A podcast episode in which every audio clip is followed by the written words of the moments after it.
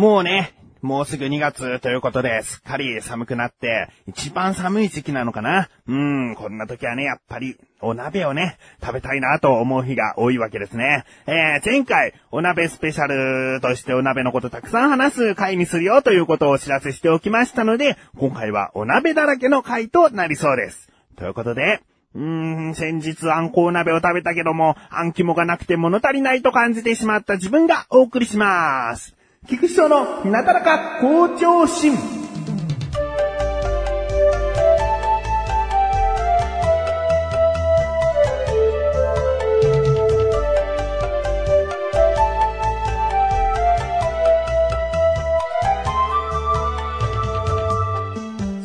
早速ね、鍋のお話なんですが、まあ、何鍋が好きかというあたりはね、前の終わりの方でね、ちょっとお話しした部分もありますので、えー、本当にあれからですね、自分もいろいろ調べていろんな鍋があるなと、あ思いましてね。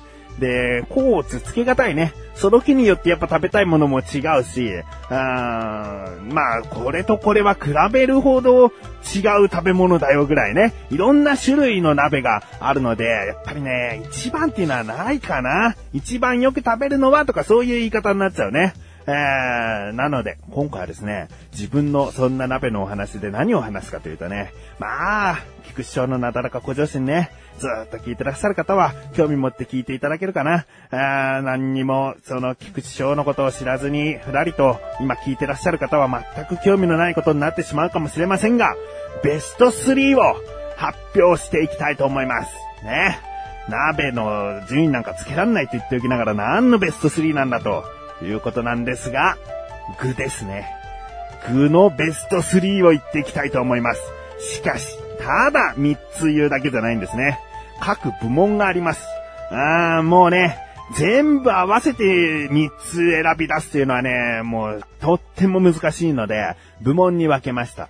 まず、ね、第1部門いきます。野菜。野菜の入れたい、鍋には入れておきたいなと思うベスト3を発表しますよ。ね、参考になる方はぜひメモを取ってくださいね。参考にならないという方は普通に、今やられている手作業なり、こう、電車通勤の場合はもう外の風景を楽しみくださいね。えー、まず第3位。もやし。もやしはいいね。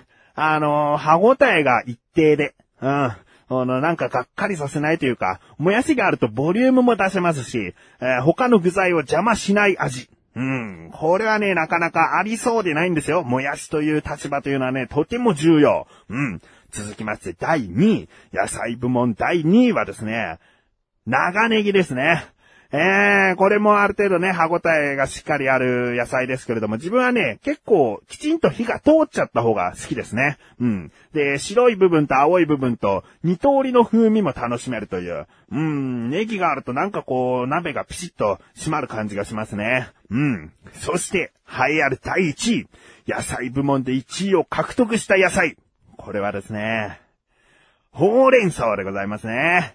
えー、まあ、ほうれん草となると、じゃあ、すき焼きにも入れんのかとかね、鍋によって入れにくかったりするとは思います。うん。だけど、このね、ほうれん草のね、うん、しっかりしてるけど、しなしなっとしてる感じ、好きですね。ラーメンでもね、ほうれん草のトッピングだけはね、結構するんですね。うーん、なんでしょうね、あの緑の濃い感じがね、えー鍋で主張して食欲をそそるのかもしれないですね。ということで野菜部門第1位はほうれん草でございます。そして、続いての部門に参ります。続きましては、魚介類でございます。うーん、魚介類。これも結構ありますでしょ？ね。もう出汁が出るものでもありますから、いろいろなものがあります。それでは行きます。第3位。ホタテ。えー、ホタテはね、貝柱の部分と、あと、貝紐って言われるものになる、その、ビラビラっとした部分ね。あと、肝のようなオレンジ色の部分。いろいろな、こう、味と食感を生み出しますね。あれ一つだけでね。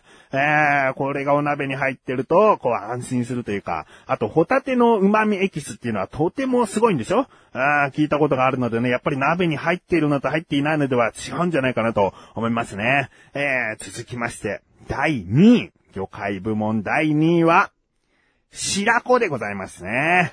えー、これは美味しいですね。とってもクリーミーな感じがね、えー、好き嫌いの、こう、分かれる食べ物だと思うんですけれども、自分はね、結構好きですね。まあ、数多くはやっぱり食べられないんですけどね。うん。これが入っていると豪華に感じて、えー、いいなと思います。そして魚介類の第1位。カニと思わせて牡蠣ですね。えー、牡蠣ですね。牡蠣の鍋といえば土手鍋とかね、こう味噌仕立ての鍋なんか有名ですけれども、それでもいいですね。でももう牡蠣が入っていると、もう安心。自分は生牡蠣も好きなんですけど、やっぱりね、当たる当たらないとか、そういうのがありますから、しっかりと鍋で火を通していると、もういくらでも食べれちゃおうかなという感じですね。えー、ということで、第1位は牡蠣でございました。ちなみに、カニが入っていないのはですね、自分はね、カニすごい好きなんですよ。あの、好きなんだけど、鍋に入れるときって大抵こう、足のね、殻ごと入っておりますでしょ？頭の部分でもこう、ちょっと殻ごと入れてね、出汁を取るという意味はもちろんわかるんですけどね、やっぱりこう食べていくペースが一瞬こう、鈍っちゃうんですね。殻を剥くという作業がね。えー、なので、まあ、ベスト5には入っているかなというところですかね。うん。ということで、続きまして。続きましての部門は、肉部門ね。まあ、魚介類ときたら、やっぱりメインとなる肉ですね。肉類は何がいいのか。第3位いきます。第3位は、牛肉でございます。牛肉はいいね。やっぱりこう、霜降りだなんだっていうお肉を鍋に入れると、あんまりね、火を通しすぎる場合もあるんだけども、鍋の場合はもうね、火を通しすぎちゃってもいいかな。あすごい高いお肉だからもったいないとか思うかもしれないけど、もうそれはそれでも全然美味しくいただけるんで、あとにかく牛肉というのはね、入っていれば、もちろん豪華に感じるし、とても美味しいですね。続きまして、第2位。肉部門第2位は、豚肉です。牛より豚の方がお鍋はいいなと自分は思っておりますね。なぜかというとね、やっぱり牛と比べると豚の方が、うーん、まあもちろん買ってくる豚肉にもよるんですけれども、こう、しつこくない。うん。いっぱい食べれる。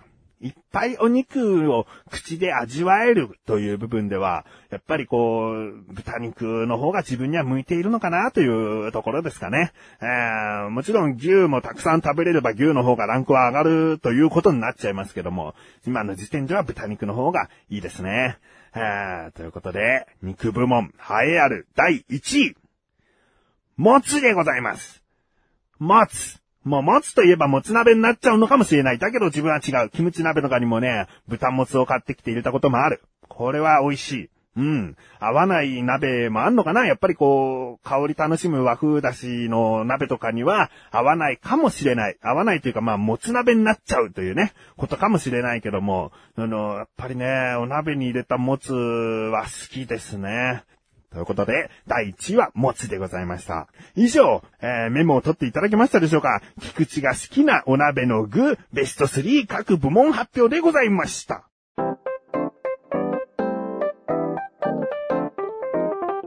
ボイスノートはケロログの巻ノートで公開中のネットラジオ。ドラマ CD の宣伝、イベント参加告知、公開中のボイスドラマについてなどなど、いろんなことをおしゃべりしています。その他、メッセージテーマも募集しているので送ってきてくださいね。詳しくは、マキノート、またはボイスノートで検索。マキとボイスはカタカナ、ノートはローマ字で。さあ、全く興味のないお話についてきてくださいまして、誠にありがとうございます。ここからはお鍋に関する疑問いきます。自力80%。このコーナーは日常にある様々な疑問や質問に対して自分で調べ自分で解決していくコーナーでもあるリスナーの方からのご相談やお悩み解決していくというコーナーです。では、早速メールをお読みしたいと思います。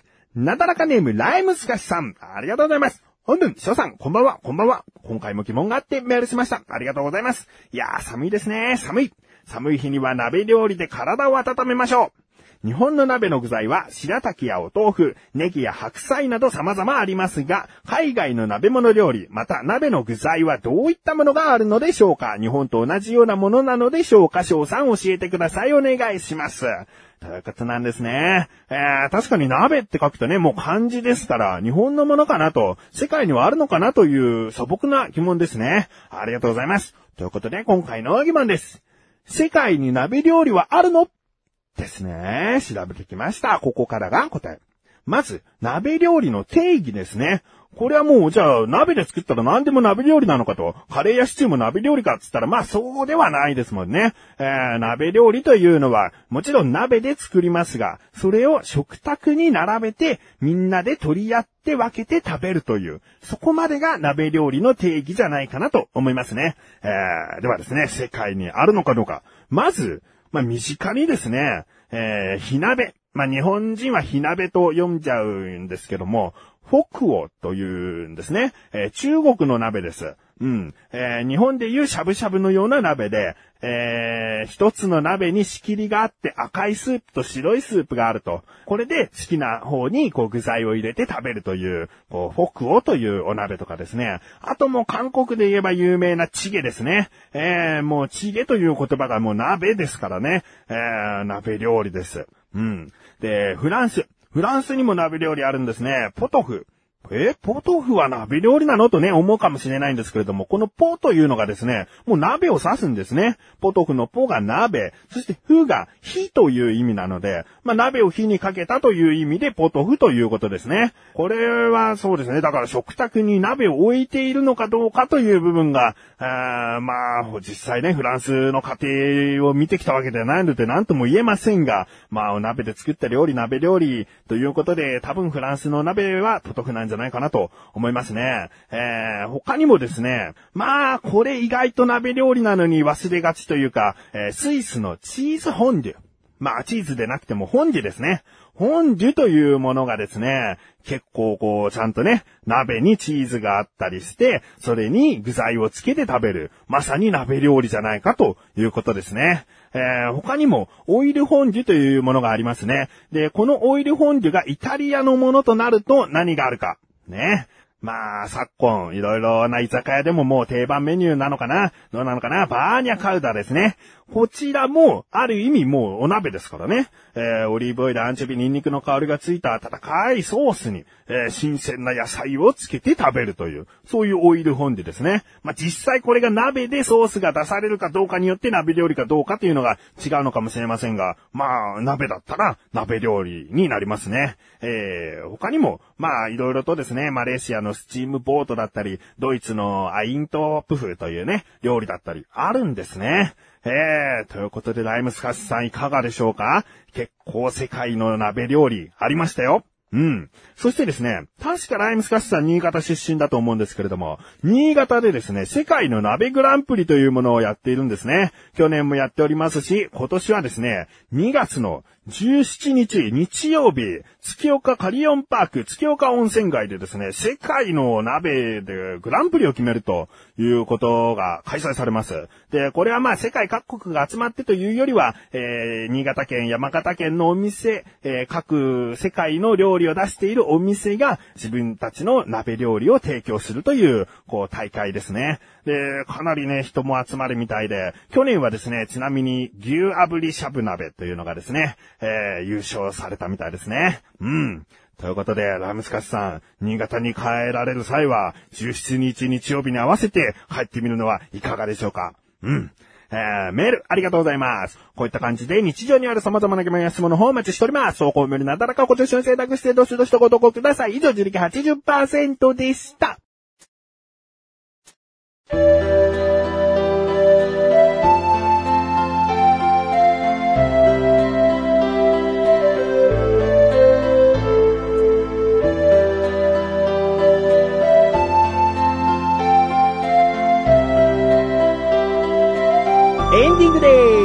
す。ぐお知らせです。このなだらかご助身が配信されたと同時に更新されました小高菊池の小高カルチャー聞いてみてください。今回はですね、えー自分は鍋のお話ししましたけれども、小高郎の料理教室ではですね、ポン酢の話をしてますよ。うーん、これ鍋マッチですね。えー、鍋には結構欠かせないポン酢。このお話をしてますし、あと100回を迎えたということでメールをいただいていたので、そちらの方をお読みしたりしています。気になるという方は聞いてみてください。ということで、なだらか今年は毎週水曜日更新です。それではまた次回。お相手は菊池翔でした。メガネたまわりでもあるよ。お疲れ様です。